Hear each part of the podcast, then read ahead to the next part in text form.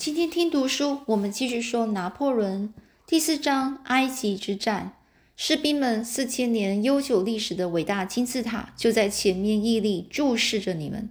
这南下征战的计划到底是怎么回事呢？我们继续看吧。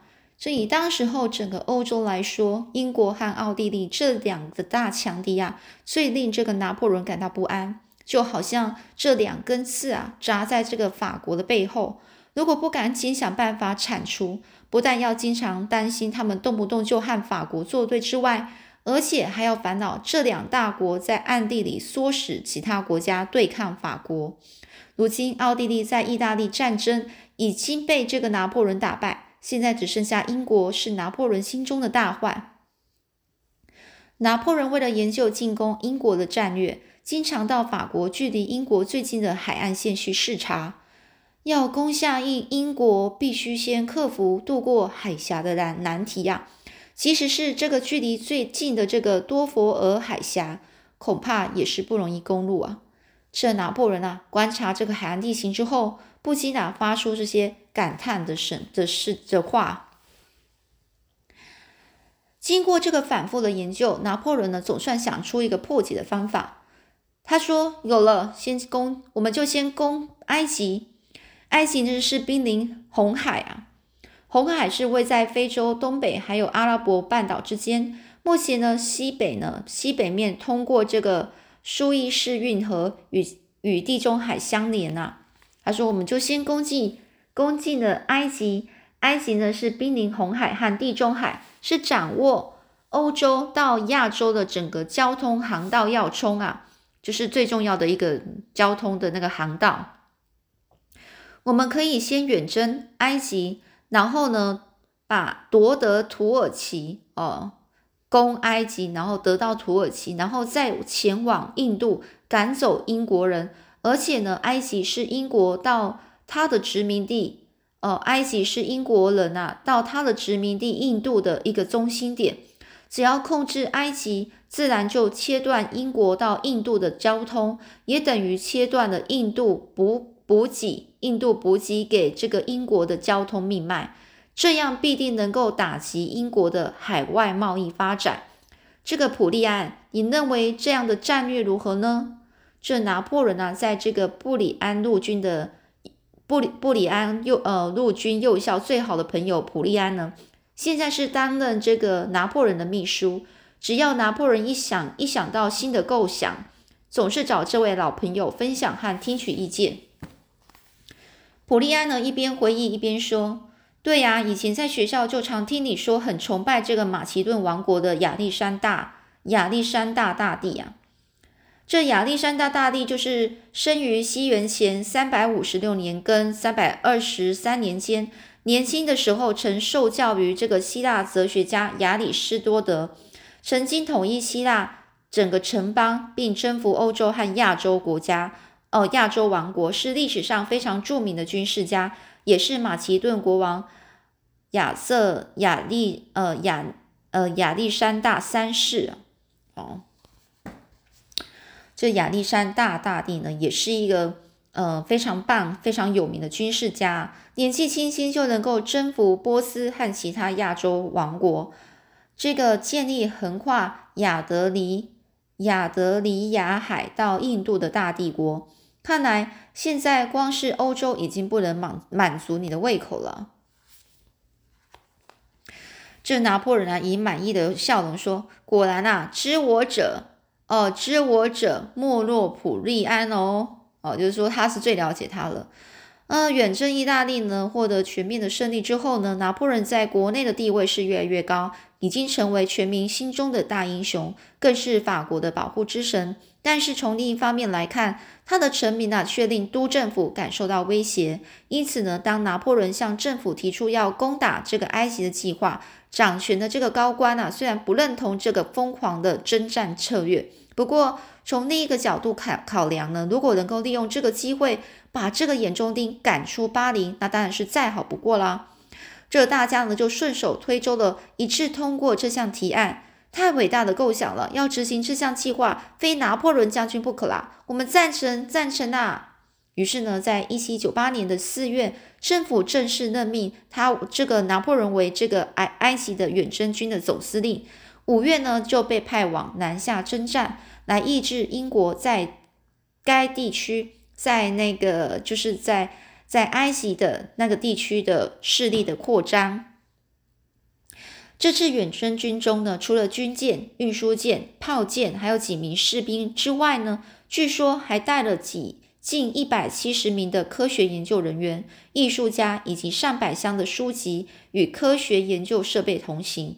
这个船上啊，就好像一个专门研究埃及的小图书馆。这的确是一个很特别的作战队伍组合。在这个拿破仑的伟大计划里，这次的南下征战啊，不只是演。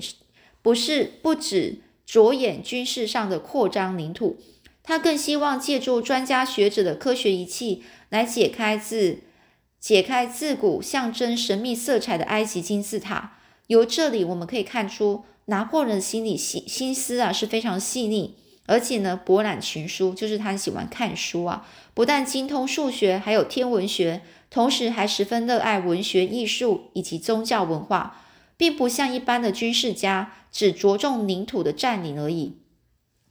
拿破仑所带领的东方号舰队，终于在同年的，就是同年的那个一七九九八年的五月呢，就从法国大南部大港土伦那边出发前往埃及。但是，首先要面对的难题是如何避开英国强大的海军舰队。如果稍不留意啊，很可能必须和英国舰队正面冲突。在敌强我弱的海军实力下，拿破仑呢是绝对不打那种没有胜算的仗。于是呢，就下令士兵尽管尽量是摸黑行动，以避开英国舰队。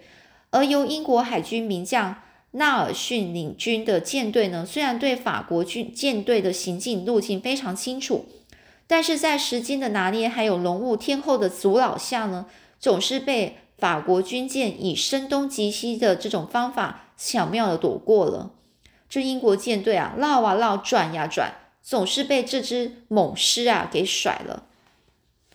经过一个多月的海上行程，拿破仑率领的舰队总算是平安登陆了这个埃及亚历呃亚历山大城啊。这亚历山大城呢，就是在西元前三百三十二年。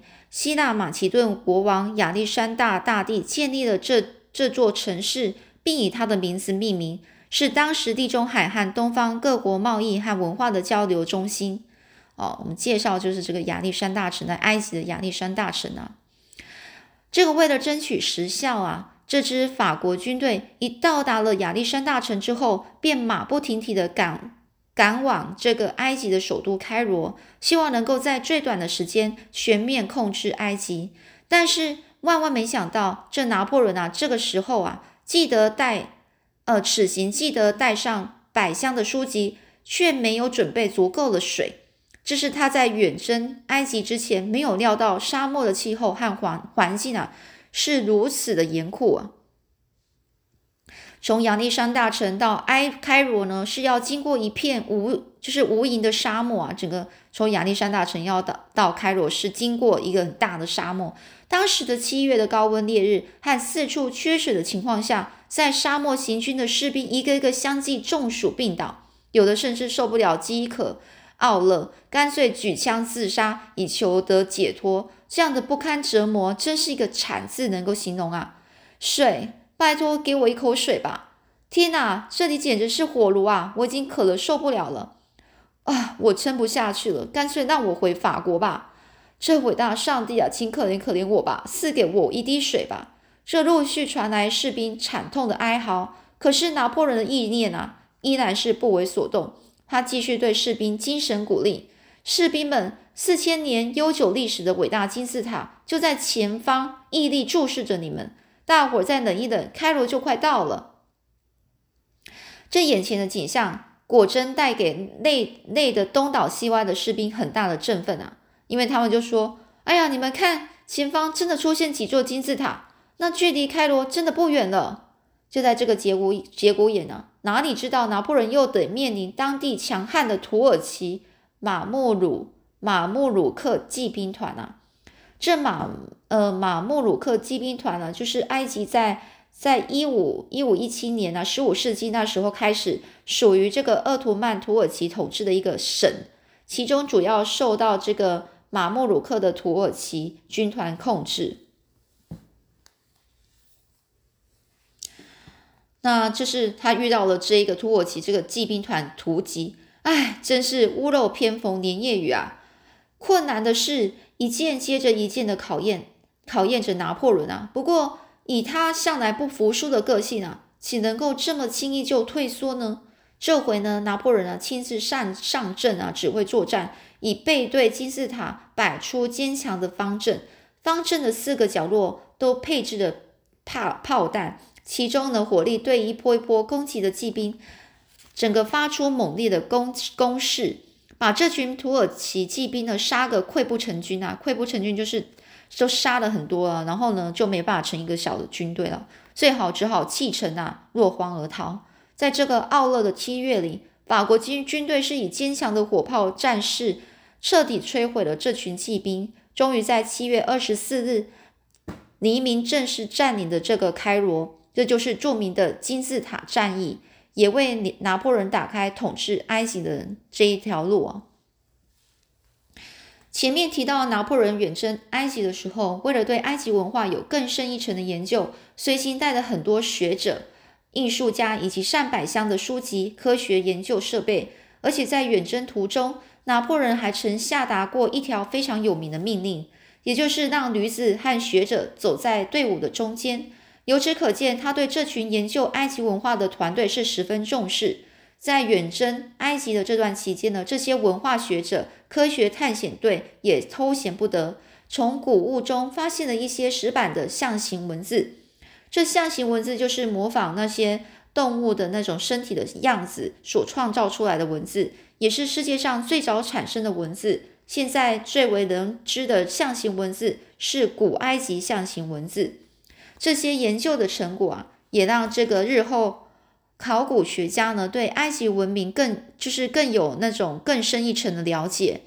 除此之外呢，拿破仑也着眼往后向东方发展，对于一些湖泊和海岸的灌溉工程尤其关心，心中一直计划着建立一条运河，连接地中海与红海，以缩短向东扩展所需的时间。所以他亲自带着专家去寻找古代开发运河的遗迹，这也就是著名的苏伊士运河。这苏伊士运河是人工开凿的河道，连接湖泊和海洋，以缩短航程，称之为运河。苏伊士运河是它是位在这个埃及的境内，是连通欧欧亚非三大洲的主要国际海运航道。借由此运河，大大缩短了东西方的航航程哦。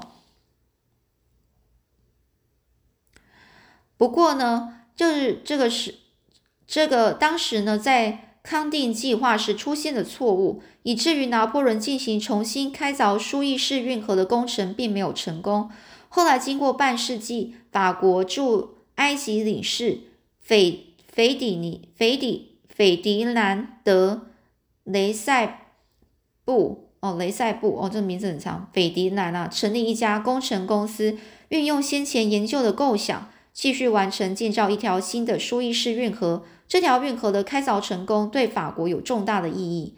为了治理埃及呀，拿破仑决定发挥他在数学方面的专长，和一起来的科学家以及工程师共同研究如何建立这个拥有四千多年历史的古老国度。无论是农业灌溉还是各级经济建设，都亲自参与进行。不止如此，拿破仑为了安定整个埃及的大环境，他废除了之前不合宜的税制税制啊，重新拟定新的征税办法，还设立了立法院、警察局等维护人民安全的机构措施。这等于是把古老的埃及文明慢慢推向现代化的一项重要进程。除了这些建设和制定新的制度外，拿破仑也没有忘忘记拉拢埃及人民的心啊！他在开罗布下了一项告埃及人民书，张贴在大街小巷，里面写着：“埃及的朋友们，请相信我们吧！法国军队来到这里啊，不是要侵略你们的，不是要打你们的，而是要来帮助你们除掉土耳其这个马穆鲁克军团的压制统治、压迫统治。我们也和你们一样，是顺从伊斯兰教的穆斯林，将会带来自由与和平。哦，也平等啊。这个拿破仑啊，宣称自己是信仰伊斯兰教的穆斯林啊，这确实是有点夸张了。但是这些专家学者群力在这个埃及的伟大建设和研究成果是不能抹灭的，不能抹灭。就是这个研究，这伟大建设还有研究成果是很重要的，而且也因此揭开了埃及神秘文化的面纱。总算没有白费当时拿破仑特别把他们放在部队中央加以保护的美意啦。那正当这个拿破仑开始积极布局如何统治埃及时，却传来停泊在尼罗河口阿布吉尔湾的法国东方号舰队被被纳尔逊将军率领的英国舰队大举摧毁。这么一来，这远征埃及的法国军队也就形同被切断和国内的联系和武器的补给，完全是动弹不得了。在十八和十九世纪的时代，人类的科技尚未发展出四通发达的网络网际网络啊。当这个法国的军队海军舰队被攻击的全军覆没之后，拿破仑无法向国内求得援助，换句话说，是完全被孤立在这个荒漠中了。这样的情况让这个士兵啊忧心沮丧啊，每个人就像丧家之犬、丧家之犬一样啊。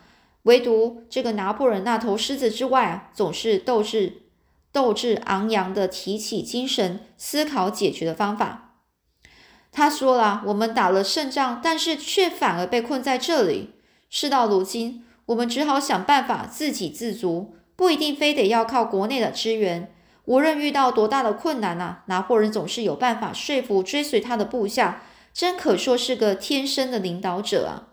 正当这个节骨眼。”刚好传来可靠的情报，指出呢，自从英国舰队在阿布吉尔湾击败法国军队、法国舰队之后，就极力拉拢和法国有利益冲突的奥地利、苏俄还有土耳其等国，组成第二次反法军事联盟。这个第一次在一七九三年啊，这准备，所以呢，这这是第二次了哦。第二次呢，反法就准备要对抗法国。就这这这几个国家，奥地利、苏俄哦，当时苏苏俄啊，土耳其啊，这情报还进一步说明呢，其中土耳其计划经由叙利亚进攻埃及，以袭击驻扎在埃及的法军。唉，真是是可忍，孰不可忍。拿破仑一听到这项情报，非常火大，他心里就在想啊，干脆先远征反击叙利亚，让土耳其军队来个措手不及。所以在一七九九年的二月十日，这个拿破仑就留了一些兵力啊，是驻守在埃及，自己就带领了一万多名士兵由开罗出发到这个叙利亚。这是拿破仑计划先攻打叙利亚，靠近这个埃及边界的这个阿克要塞古堡。如果一切顺利，还可横跨美索不达米亚，到达印度。这样对英国海外的势力必然是造成影响。如此迂回的战术，最后也算达到压下敌国英国英军英国军队的气气线啊，就气势了。这美索不达米亚呢，就是现在中东地区的伊拉克那个国家的地方哦。好啦，那这次出击刚开始很顺利，然后拿破仑只用了两个师两个师啊，就一些部队的兵力啊，就打垮了这个敌军啊。那后面呢，又是怎么样的情况呢？我们下次再继续说吧。